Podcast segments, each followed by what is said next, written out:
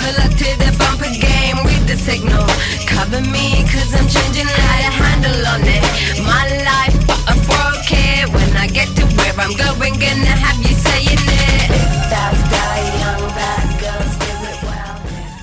This is the Mothers of Reinvention, and I am your host, Jess Zaino.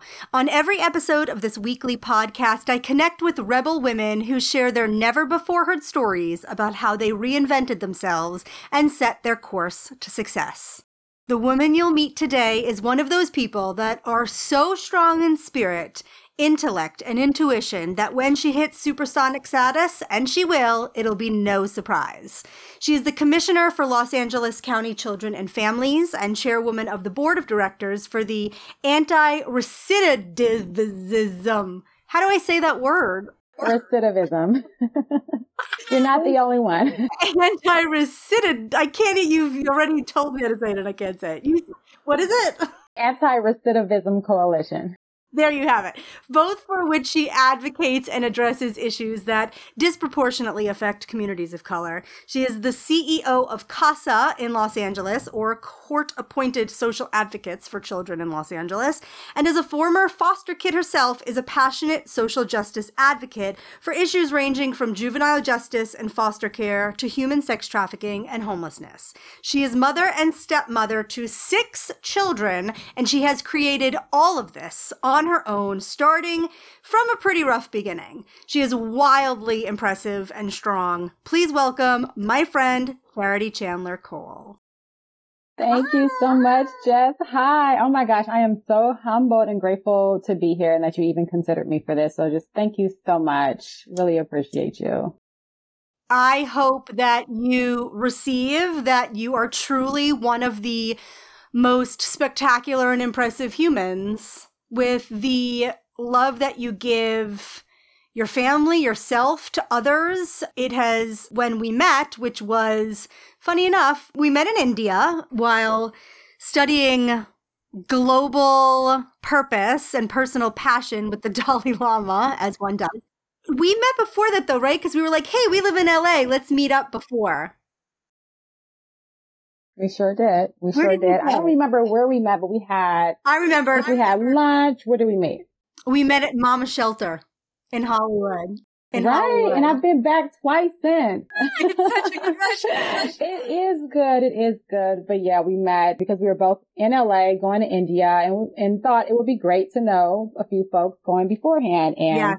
you know, just fell in love with you, your spirit, who you were. So I knew it was going to be an uh, amazing trip. Same, same. I remember you were coming from work on your lunch break, and we talked about, I think we were talking about like Ethiopian food or world travel. And I just remember thinking, like, of course, this woman jumped out of like running the business of where she is to grab some like international cuisine at some cool hotspot in Hollywood and then just growing to know you over our time together. I'm just so grateful to you for having this conversation with me. So thank you. Of course. So let's just jump right in. Uh, as I said, I would love for people to know you and, and your story. Will you just start there? Yeah. Oh my gosh. I always try to think about which part of my story, like where do I start? Because there's so many, you know, entry points that affected my life, but I'm born and raised here in Los Angeles, California. I grew up in what I thought was a pretty, you know, normal life. I had two parents. My parents were married. They both had, we had, you know, six of us total. My mom and dad had six kids in an eight and a half year period because my dad really wanted a boy. So they came last. So we grew up, you know, in LA in a really tiny apartment. My father was a preacher. My mom was, you know, in the choir and working, you know, at Ralph's grocery store. She came from Baltimore to Los Angeles in her twenties to be a lawyer and ended up being a preacher's wife. I think that contributed to her not being as, as happy and joyful as she thought she would be. And, you know, life was okay. You know, we have food on the table, you know, a roof over our head, you know, two loving parents. And then the normality, all of that changed when I was 10 years old. My parents got divorced. My mother was battling breast cancer at the same time. It was really nasty. We went from being poor to really, really poor and just really experienced poverty on a whole nother level. You know, my dad and mom really sheltered us from the oppressive conditions we were living in. They made life happy and full. And even though there was a lot of problems and challenges, it was normal. We didn't realize it was problems until we got older. And during that time, my dad kind of, you know, was really angry that my mom divorced him because, you know, preachers don't want to get divorced. And so he kind of took it out on her by trying to prove to her that she needed him.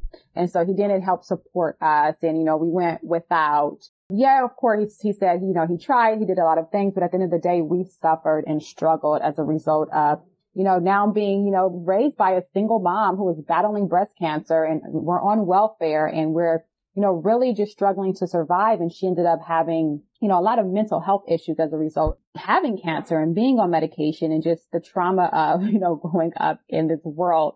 And so we started to do little things to survive. And mind you, at this time, my older sister also went away to juvie. She was 12 years old. I was 10. My mother just couldn't deal with it. So she went to juvie and ended up being in foster care from 12 to 18 years old. So here I am, the second oldest now, you know, kind of forced to be the oldest sibling and take care of my younger siblings. So I remember just trying to find different things to do so that we could eat, to put food on the table. I remember one of my teachers had this big jar of quarters under her, her desk in the classroom. I would always stay after to help her clean up because I had to wait for my youngest brother to get out of preschool. And one day I found this jar of quarters and I started to steal quarters a little bit at a time. And I would go and buy us Taco Bell for dinner and little different things. And I remember one day I went back and every time I went back, the quarter jar kept being refilled. It was almost as if she knew I was stealing it. But then it got a lot worse. We got section eight and we moved into this really bad neighborhood. And we were literally, I was literally forced to choose between joining a gang and selling drugs or, you know, being told that we're going to harass you and your siblings every day that you walk to school.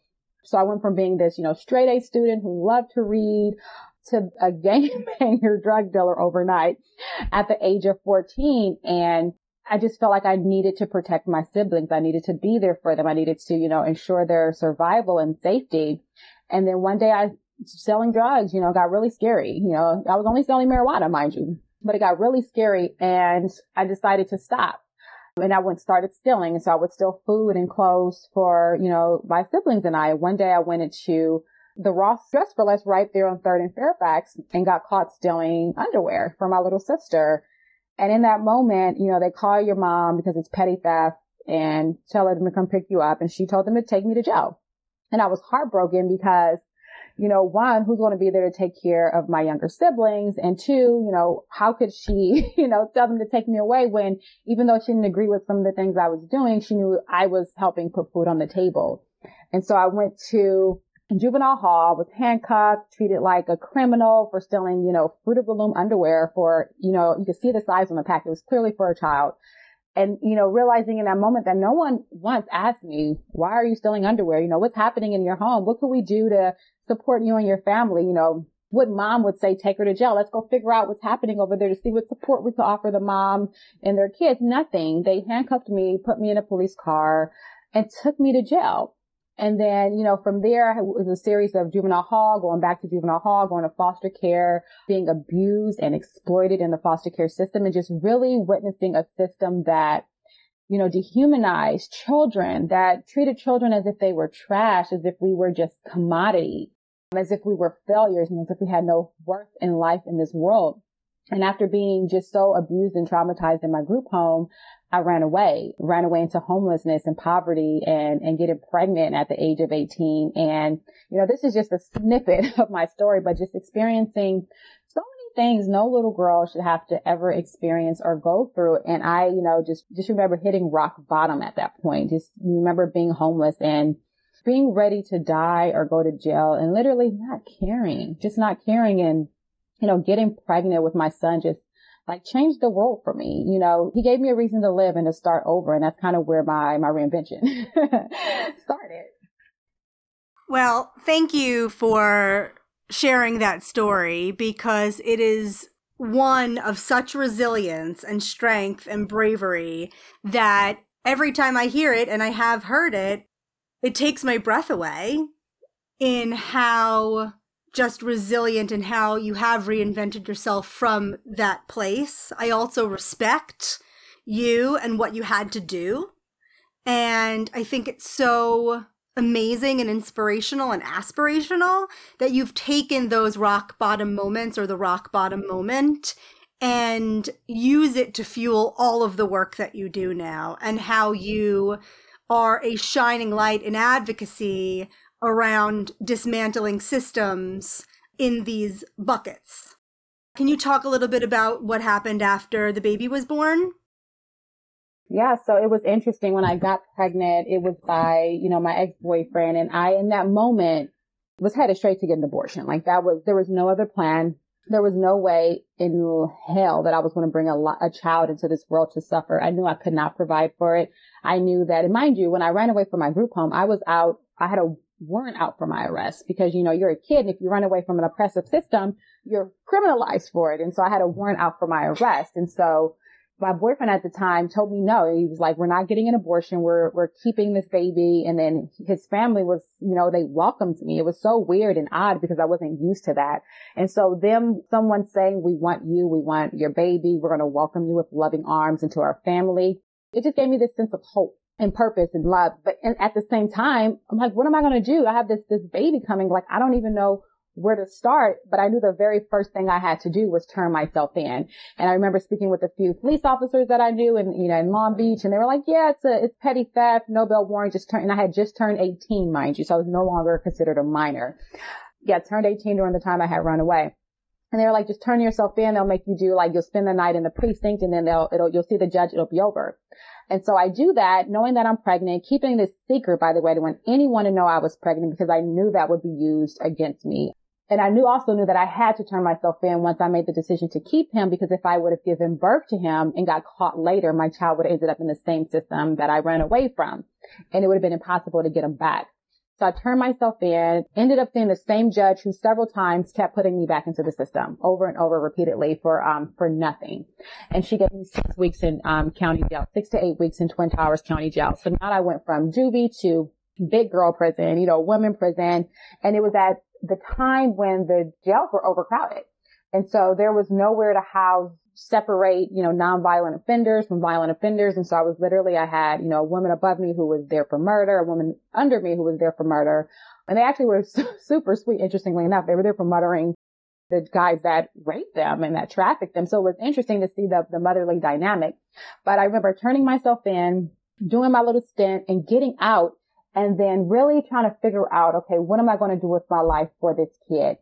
And I was literally sitting on the couch and that, that commercial came on that were, you know, from ICDC college and it was like, get your ass up off the couch and do something with your life. And so I did. I checked into trade school, attended my whole pregnancy. And then, you know, we were promised to get a good job afterwards, could not get a job. And it was, you know, just devastating that I went through this whole process and couldn't find a job. And then I sat back one day and I was like, Charity, what do you want to do with your life? You know, what's the plan? And I just remember, you know, at that time, just these thoughts coming to me of people telling me I was worthless. I wouldn't be anything. The only thing I would be capable of doing is laying on my back. Um, I wasn't smart. And I just felt so defeated. But then at the same time, at this point, I had just given birth to my son and I refused to not be what he needed me to be. And I'm on welfare at this time and getting WIC and just taking advantage of all these programs. But I realized that if I was going to be someone, I had to believe that I could be someone. I could no longer succumb to society's standards of what I could be. And the crazy thing was that just that I could literally grow up and be nothing, not go to college, be on welfare with six kids, not be successful, go to jail, be homeless and no one would question it. No one would have wondered why charity didn't because it was expected of people like me to grow up and not do anything, to not be anything, to be the statistic. And I just refused to be a statistic, but I knew I had to do something with my mind. And I remember sitting down one day and taking out these little sticky notes and writing on them everything negative that was told about me, um, that I was ugly, that I was stupid, that I was a hoe, I was a slut, I wouldn't be anything, I was worthless. And I wrote them all down and tore them up in little bitty pieces and, and threw it in the trash can.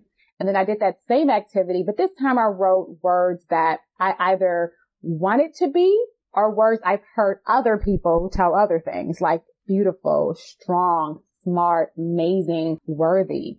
And I took these little sticky notes and put them all around my mirror. And every day I would force myself to say them and I would say them out loud and just my, my voice would be shaking while, while I said them because these were things I did not believe about myself. These are things I didn't think I were true. These are things I didn't think I could ever be. But then I said them so much and said them out loud. And I remember my mom had given me this book by Joyce Meyer called The Power of Your Words. And so I believe that our words are manifested in the universe. And if we speak them out loud, that, you know, we, we, there, we put attention into the universe. So I started to say them every day and I would look at myself in the mirror and then I would start to see this beautiful girl and this smart girl and you know, she's wonderful and she's all these things and I remembered all the things my mom and dad told me when I was little and I was like, oh, you know, I am all these things. And then I started to literally speak life back into myself unknowingly. I spoke value into myself. I spoke worth into myself. And it got to the point where couldn't nobody tell me I wasn't any of those things on those sticky notes. I, got, I just got to the point where I just got this confidence out of nowhere, almost if it was divine intervention. And then I started applying for jobs I wasn't qualified for and getting them because I walked in with this confidence and said, and started demanding everything everyone said I couldn't have. And I got, you know, a job at 19 years old as a senior branch account executive. And I was like, whoa, you know, I got this job just because I said something super slick and ignorant and the guy liked it because it was sales and that's what he wanted. And then that job allowed me to just have even more confidence. And I was, while I was working there, I started going to school. I started going to West LA Community College. And, you know, it was funny because I at that time, I had ditched most of high school. I was selling drugs and was in and out of high school.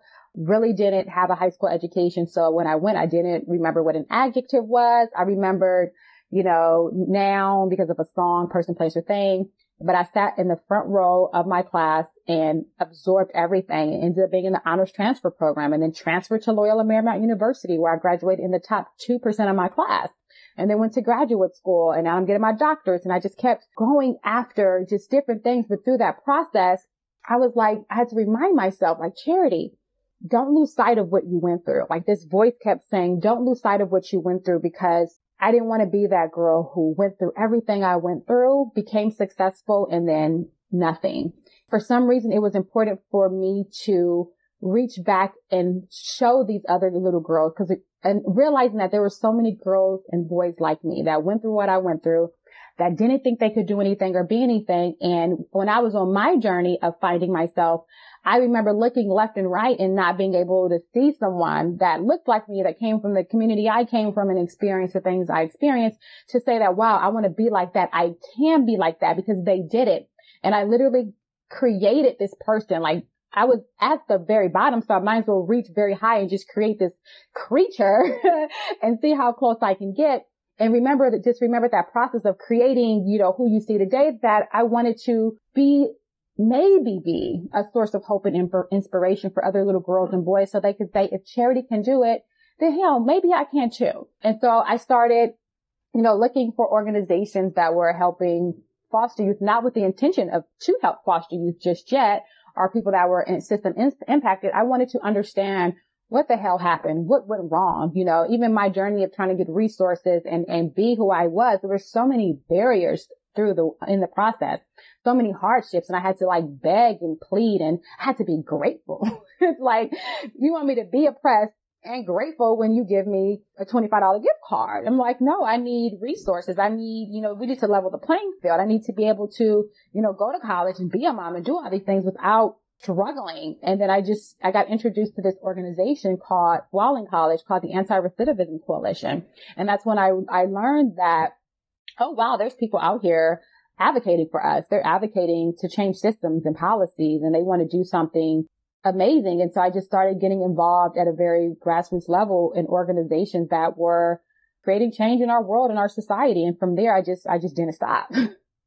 Yeah, it's beautiful. I have so many questions. I don't want to go back because we are speaking truth into present and who you are, but I would like to know who were saying those bad things to you.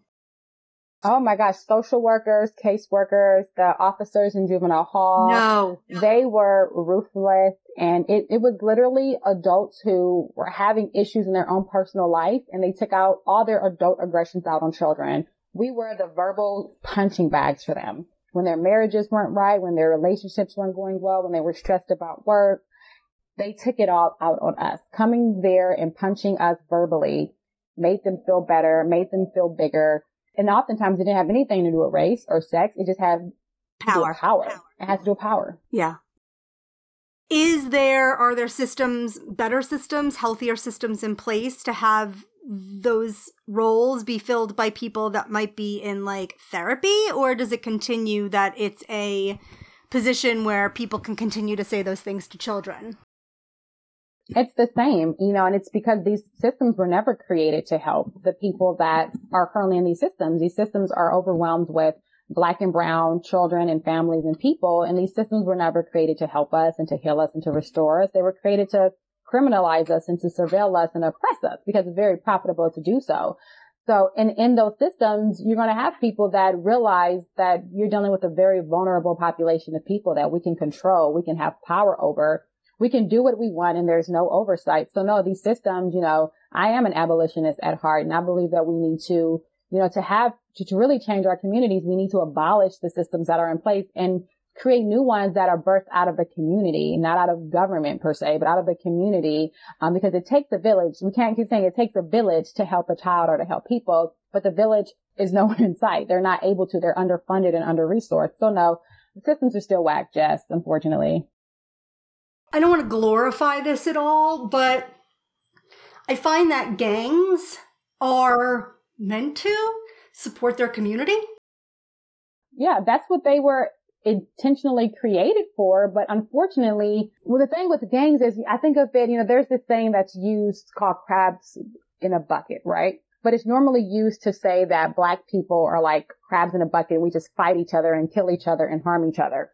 And when I put crabs in a bucket, I'm like, okay, these are crabs that are out of their element. They are no longer in an environment where they could thrive and be whole and be happy. They're forced into a situation where they are no longer looking to the left and looking to the right and saying, this is my brother, this is my friend, this is my community member. They're trying to fight to get to the top. They're in a condition where they're forced to fight for their survival.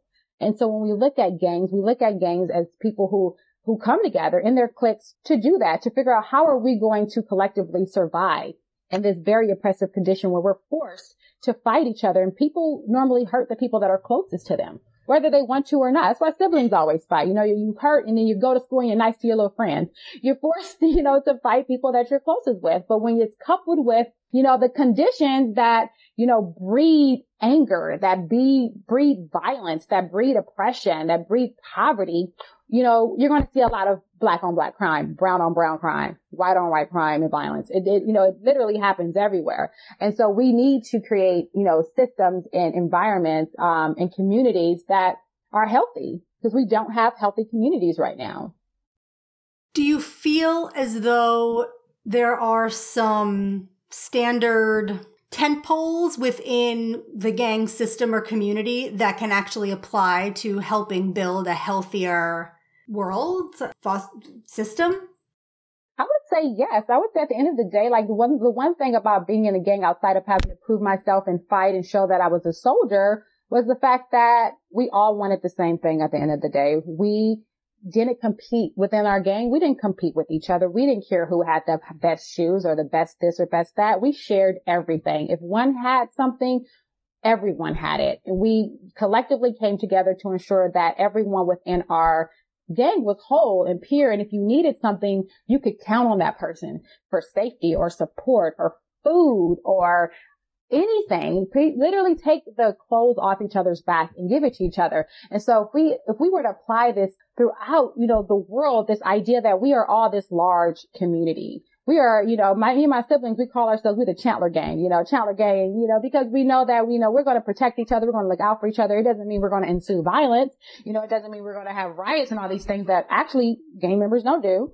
But if we were to really look at what are the reasons why they click up, you know, what are the reasons why they get together and what actually happens in those environments? They're happy, they're laughing, they're thriving, they're finding common things that are, are common about them and they, you know, how do I say this? They, they use it to relate to each other. Sometimes being able to relate to someone on any level, whether it's something that's seen as unacceptable or not. you know, it just brings a type of, of peace and warmth and, you know, com- even community. So I think if we were to really look at the intention behind things, why they were created, why they exist, and we take out you know, the oppressive conditions that lead to violence, that lead to competition, that lead to anger, then I think we would, we could actually learn something from them. Yeah. I mean, I think it's synonymous with running a company, to be perfectly honest.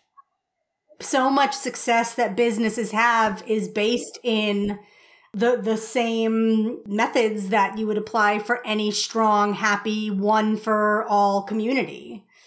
So I think it's so uh, fascinating to hear more about it because it's just human condition, really, at the end of the day.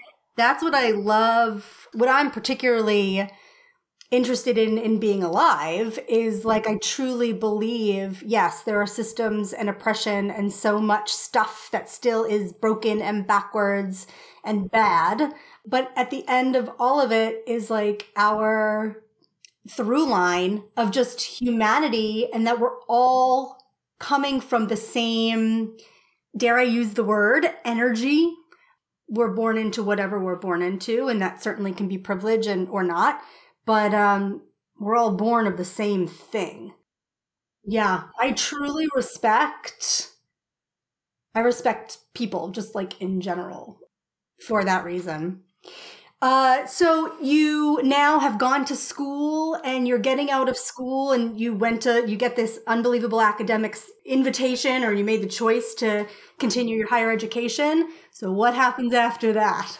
So I just ended up just getting more amazing jobs. And then while in those amazing jobs, realizing, oh, I could take it a notch up or I could take it a notch higher. And, and I've always been smart. I was, before I went through everything I went through, I was always a straight A student. I love to read. And so I always had like that foundation of wanting to know, wanting to learn, wanting to do. And I always wanted to be someone. I just never knew what I would be. And so I remember just getting jobs. You know, my most, my, my current, my current job even now is the CEO of Casa LA. You know, it's funny because I have always advocated on the side for child welfare issues. This is my first job, believe it or not, working in child welfare and I'm the CEO. I've always worked in nonprofits or for schools and doing, you know, a lot of contract management and, you know, running organizations and running programs, but I've always advocated on the side for child welfare, either on committees or commissions or being a president of a political, act, political action committee. Um, I never wanted my paycheck tied to my advocacy because I am a rebel. And I knew that if I was going to advocate for change and if I was going to amplify my voice in the way I wanted to, that it could not be tied to my paycheck because child, I would get fired so fast because I would be the one saying, no, that's not what we should be saying. Or no, I'm not going to use my story, my very vulnerable story, you know, to your benefit or for your agenda. Or no, this is not how we treat these poor little black and brown kids. You know, we don't come into these communities and tell them we know what the solution is to their problems. And so I would always advocate on the side. And so when this opportunity came up, I had to really think, is this organization ready for my type of leadership? Because I didn't want it to come, I didn't want to come into a job where it's like, oh, you know, I have a cute little CEO title and I'm, you know, bowing down and doing what everyone else wants me to do. So it's interesting interviewing and kind of, you know, making it very clear up front. I plan to shake shit up. Like that's the plan. Are you with me? you know, here's my stance on racial justice. Here's my stance on social justice. This is how I feel about racism, yada, yada, yada. And they were on board. They were ready to go. And so I got this job and just have this amazing opportunity and positionality in the courts, especially to just do real good for children and advocate in a way that, you know, a lot of organizations don't have the ability to advocate because we actually get to go to court and show up for kids. So it's pretty cool just having, you know, just to knowing your worth you know, knowing your value, having your non-negotiables and going after everything you want, but not because you want success necessarily, or really depends on how you define success.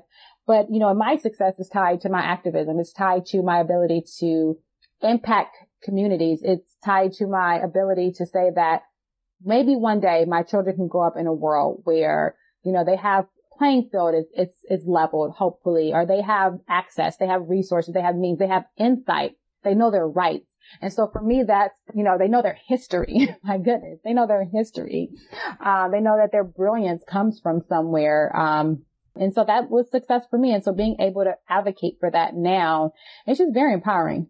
I know that you, it is important for you to teach your children who they are and where they come from. Can you talk a little bit about some of the things that you do to empower and enforce who they are? Yeah, so it's funny because I didn't start learning about or really knowing about my Black history until the last 10 years, honestly.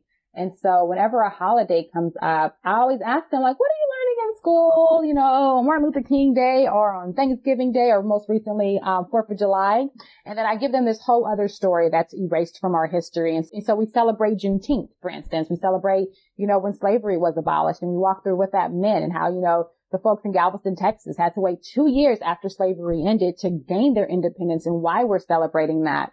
And so, for instance, for 4th of July, you know, we kind of walk through, you know, what do you feel about 4th of July? What are we celebrating today to hear how well they articulated the holiday we're celebrating.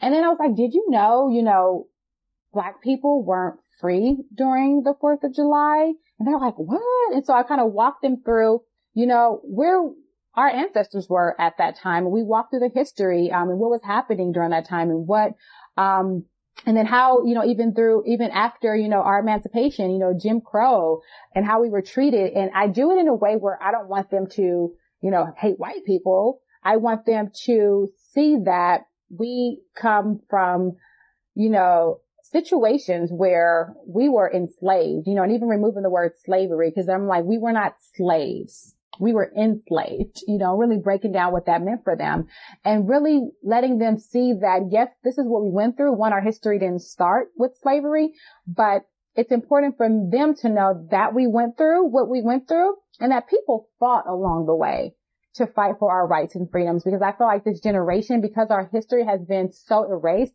that they don't all know, you know, what happened. They don't know people that there were people, their ancestors fought hard for what they have today. And so we cannot take life for granted. We cannot get comfortable and complacent because we think life is good, you know, cause my kids are, you know, I'm like, I, I have moments where I'm like, am I raising entitled little brats? Like, no, pause, pause. And so I just go back and teach them about not just our history, but even other people's cultures and history. You know, if we hear something about, you know, they have a friend that's Korean or they have a friend that's Irish, you know, let's learn about their history. Let's learn about what's going on in their life so that when we approach them, we're very aware of how we communicate. We're very aware of how we treat people. Um, and we're also very aware of how people should treat us and how people should show up for us. So I just teach them little tidbits here and there. You know, I do a lot of research to find the characters and the people that they're not going to hear about. Uh, we hear about, you know, Rosa Parks and Martin Luther King Jr. and we love them, but I also want them to know about, you know, other people, you know, current people too that existed and that paved the way for them. So as I do my research and as I learn, I just help my kids learn along the way because I'm unfortunately at 35 years old you know, still learning my history. And I just want them to know that they come from a line of brilliant, brilliant people that fought hard, that paved the way and that they're not allowed to take any of that for granted today. Has there been anything that your small children or older children have said to you that have just truly inspired you or changed your thought on something? Oh my gosh. Uh, what don't they say? I feel like it's funny because everything I try to teach them to apply society, they like use against me. like, oh my god, like use it don't use it with me. Um, it's not so much that they, you know, they inspire me by their mere existence, but it's the fact that they ask questions. They question everything to the point where it's forced me and my husband to really be very thoughtful and intentional about how we communicate things. So I know that for us, we can't just talk about, we can't just, you know, ever come in with our kids and say, oh, you know, we were oppressed, we were this, you know, this happened to us. They're like, why? What happened? What happened? How do we show up? How do we, how do we treat people? How do we act? How do we respond? They always want to know, okay, what's next? And so, and they, they're, they're critical thinkers. And so for us, for me, I had years where it was easy for me to just be mad, be angry, place blame, say, you know, talk about, you know, what I experienced in the conditions, but I was never really critically thinking about how I respond to it, how I show up, you know, how I, you know, research and how I learn. And so even now, the whole reason why I'm in a doctor's program is because my kids have really taught me to just be more analytical, more critical, to really think about the words that are coming out of my mouth and to not say something that I've heard without having the research to support it.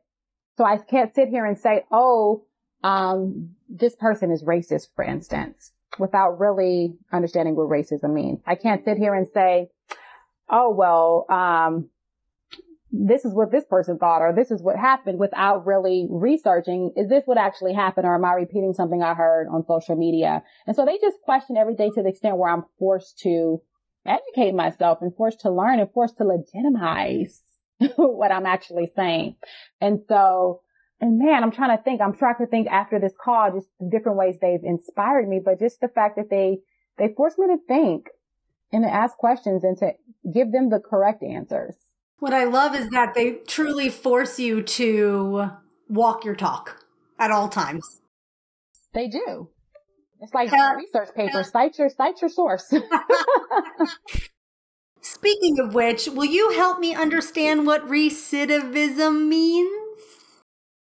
So recidivism is when people go back to jail. So if you get out of jail and you do something to reoffend according to the definitions of our justice system and you go back to jail. You thank you. Okay. You thank Anti-recidivism is to prevent people from going back to jail. Yes. You thank you. Okay. And thank you for that. With the work that you're doing now and the advocacy you're doing now, do you want to just, I would love for you, like, to, is there any light that you want to shed on anything in particular or where someone may get their start in some research behind this? To, if they hear this and want to support in some way, what's available? Yeah, I mean, there's so many, there's so many things to advocate for right now, but I'm particularly interested in, you know, our children that are experiencing, our children and families that are experiencing the foster care system. And primarily because we can't talk about criminal justice reform. We can't talk about homelessness. We can't talk about poverty. We can't talk about um, access to college, economic justice, anything without looking at the group of people it most impacts our children in our foster care system, there's so many in the system that shouldn't be there because of, you know, mandated reporting laws where anybody can pick up the phone and say, Hey, this mom, I don't think she's a good mom. And they come out and investigate and impose all this trauma on your family and remove your children if you're black and brown because they, this assumption that we're not good parents. And then you're engulfed into this system that has ridiculous requirements for you to get your child back. I mean, then you're, you're literally just, you know, I can't just, I can't even, I can't even, I don't, we don't have enough time. Mm-hmm. And mm-hmm. so, but these youth end up having really terrible experiences in the foster care system. They're not, you know, treated well. They're not resourced. They're not loved. They're not protected. They're denied opportunity after opportunity, whether it's, it's being able to see their family, whether it's having stability, you know, in schools and environments. They're moved around so much and they're constantly told, they're worthless and won't be, amount to anything. And yes, there's one-offs. There's good foster homes and good foster parents and good social workers, but most of them aren't. Okay. Let's just be clear. Most of them aren't. Um, and so they're, they're having these terrible experiences in the foster care system and then expected to be these bright scholars and, you know, our future, you know, after the fact. And the reality is they're not. They have terrible experiences in the system and then terrible outcomes when they get out. They, um, they end up being our next generation of inmates and homeless people and people experiencing poverty, um, and everything else everyone's fighting for. And so I think it's important that we really look at our foster care system, that we collectively get together and see that this is the pipeline to all of these other injustices we're fighting for, all of these other injustices that we're investing billions of dollars into not really respond to, honestly. you know, it's a, it's a system that it's a very profitable system to continue with these conditions, to continue with this oppression and to continue putting us in situations that we know, you know, there's analytics that are done to prove that if this child doesn't have a certain educational level by third grade or if this child is in the foster care system, we can guarantee that we will have bodies in our prisons. We will have bodies on the street. We will, we will continue to have reasons to demand taxes on people and to demand funding be allocated to all these government programs to respond to this need that we're not really responding to or really trying to respond to because we want to continue this and per, uh, to perpetuate this system. So if we were to advocate for these youth and we were to collectively come together um, not just as allies, as someone that says, Oh, I care. Here's $20 to donate to your organization, but as co-conspirators, people, regardless of what color you are, where you come from, your socioeconomic status, we all collectively stand up and say, this is a problem that we need and we need to address it. We need to look at the laws. We need to look at what's allowing these conditions to exist and we do something about it. You know, advocacy is standing up for things that are wrong. It's, it's, it's not being the voice of the oppressed. It's amplifying and uplifting the voice of the oppressed. It's saying that I'm going to be black and brown or oppressed or somebody that's marginalized regardless of what color you are. And I'm no longer going to serve at the bottom, but I'm going to lead our issues at the top.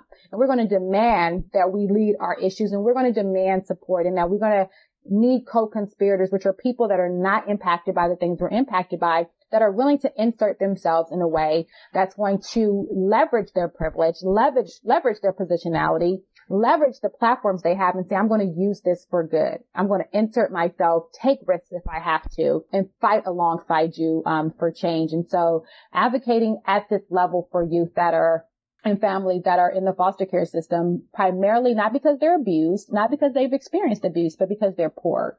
And because when you're poor, we tie that to um, neglect and its cause and reason to not help our communities, not support them. It's been billions of dollars that we're using on a failed system to resource our communities, but to, you know, perpetuate the failures that have existed, you know, since slavery. I am so fired up by your passion and knowledge on it. So much so. I mean, you speak like a true leader. So, if I may, I'd love to just hear a little bit more about what it is to be now a CEO. Like, what is, how is it different or the same than what you expected? And what are some of the things of being a female CEO, a black female CEO, that have been a surprise to you? You know, I think honestly, it's it's twofold. On one side, it's like, okay, great, I got this cute little title, but it's also it's not burden. I have the responsibility to do something with it. I can't just say, oh, checked off a list. I'm a black CEO, the first black CEO, mind you, of the organization I'm with. It's not, yay, it's cute. We did it. It's okay. This title is for the streets. Who needs it? Where do we got to go to say we got the CEO of Casa LA here advocating for us, standing up for us, you know, giving hope and inspiration to other people to walk into these roles, creating pathways for other women, women of color, people that have been impacted by the system to have access to these pathways, but using this title and leveraging it to open doors. Charity a year ago, yeah, I had some positionality. I had some power because of the committees I sat on, but it took a, sometimes the response was a little longer. I know that with this title now, I can, I can send an email and get a quick response. Um, I can reach out to someone and they're going to move and they're going to act. And so being intentional about what am I asking for? How am I um, demanding change in our systems? How am I being a part of reimagining what child welfare looks like? And how am I not being the voice of our children, but using it to pull in people that have experienced what they experience and say, hey, you know, and get actually ask the question that no one asked me. what do you need? what are you we doing wrong? What what can we help you with? You know, what happened to lead to this and what do you feel is a solution to your life? And so being a CEO it's like just being able to build and have an amazing team of like-minded people that are going to really advocate and fight for change and aren't there to make a profit, aren't there for status or to feel as if they're a part of an elite group, elite group of people, but to leverage that position and that title for good. Because how terrible would it be if I'm the first black CEO and I just sat back, you know, delegated, everyone do your job, we're good, and I didn't leave an imprint in this world. I just continued to do business as usual. I allowed, you know, say a board of directors to, to guide everything we do with no input from myself because I'm just happy to be here. No, I have a responsibility to speak up when I don't believe in things. I have a responsibility to be a voice of dissent when I need to be. I have a responsibility to be candid and honest and open about, you know, my feelings, what I think, but also to really normalize shared decision making in organizations to realize that I don't come in as a CEO with all the rules and all the bright ideas. Yeah, I got some really amazing ideas, but I also realize that other people in the organization do too. And I realize that we all, regardless of our title, play different roles that are key to the organization thriving and being impactful. And so I tell my team, you know, screw hierarchy. Yeah, we all got different titles because we're a big puzzle and we play different roles. We're different pieces, but everyone's voice matter. We're all here to help children. So if you have something to say, speak up. If you think, you know, my idea is trash, say it. Just say it nicely, you know, and we'll pick, whatever idea is the best and put it, you know, in this box and decide which one is the one to go. But it's also normalizing, you know, the, I think one of the best things about being a CEO is being able to normalize work-life balance. And I say that because if we're saying we're here to help children and families, but I have staff coming in, burnt the hell out, overworked, underpaid, undervalued, that's going to directly impact the people we're saying we're going to serve. So I'm being so intentional about normalizing being happy, normalizing being healthy, normalizing not missing your children's recitals or basketball games or doctor's appointments or caring for your mom or dad because you have to show up at a job and clock in every day and sit there and act like for four hours you're doing something when you actually already completed the task. so I'm normalizing how do we be productive and take back our time? How do we be productive and, you know, thrive and have flexibility and be happy and focus on mental health? Um, I tell my staff, your health and your family come first. This job won't be here. And this job is going to get done very, very well if you're, if you're whole, if you feel taken care of. Have you been working from home? I have. Oh my gosh, I have, and I, I love it. I, we're in no hurry to go back. And so, do you think that as the CEO, you'll continue to enforce a work from home strategy? So that's the cool thing. I'm not enforcing anything. I've given my team the power of flexibility and choice where we all got together and said, okay, what works? And then we realized, oh, there's not a one size fits all solution to this. Everyone has different needs. Everyone has different wants. Some people want to work in the office. Some people don't. Some people really have enjoyed being home with their kids, not having to commute far distances. And so really sitting down, um, and individual by individual, figuring out what works for your life. How are you going to be most productive? How are you going to be most happy while you're being productive? And we created a plan for each team and each group that's flexible, you know, cause whatever, realizing that whatever we put in place today, no matter how great it is, it may change and that's okay we'll change with it. Um, so yeah, I'm giving my team the power, of flexibility, and choice. They've been amazing. They've been super productive because people want to prove that I can do well and be happy. And when we need to be in court, when we need to be with the youth, when we need to be with our volunteers, when we need to show up at events, we're there. But if we don't need to be in the office, you know, acting like we're, we're working, then do it. If you're working from home and your background happens to be Bora Bora, cool. You made the meeting. That's amazing. I'm glad you made the meeting. You get to check off. You, you, you finished your work. Cool. Enjoy more more, you know, not micromanaging my team. Live life. Be happy. Don't put a filter up because you want to hide your background or put a filter up because you want to hide your background. I don't care where you are. I don't care where you're working from. I care that we're changing lives. We're impacting people. Um, and we're doing our job. Live life, damn it. Live life.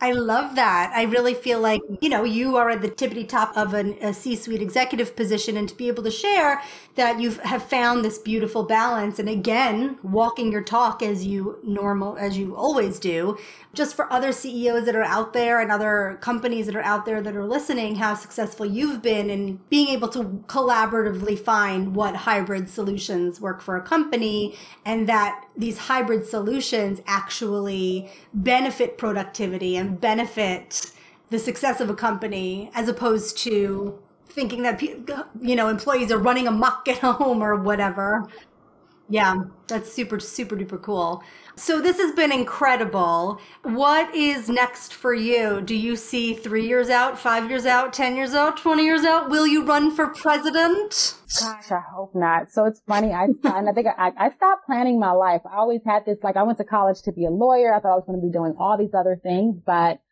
you know, I, I, I believe that there's a purpose for my life and every phase of my life I'm going through is just to prepare me for what's next. I might be with Casa LA forever. You know, that's the plan currently, but I also realize that I don't know what my future holds. I just wait and see. I sit back. I put a thousand percent of who I am into whatever I'm doing currently. And I just stop planning ahead. I just go with the flow. I allow my doors to be open and wide, my heart and my mind to be open and wide. And I go where the calling takes me. I go where my purpose leads me. So I don't know. That's but I, I love it here. Yeah. so I, I do. I love it where I am. So I'm happy. I can finally say I'm I'm happy. in a Mm. really good place. Well, I am happy for you. And I'm so in awe of you and the life that you've created so brilliantly. Just super thankful to know you. And now more people will know you too. So thank you. And if you enjoyed today's show, be sure to like, subscribe, share, and leave your rebel stories of reinvention for me at themothersofreinvention.com. I'm Jess Zaino, and this is the Mothers of Reinvention. Bye.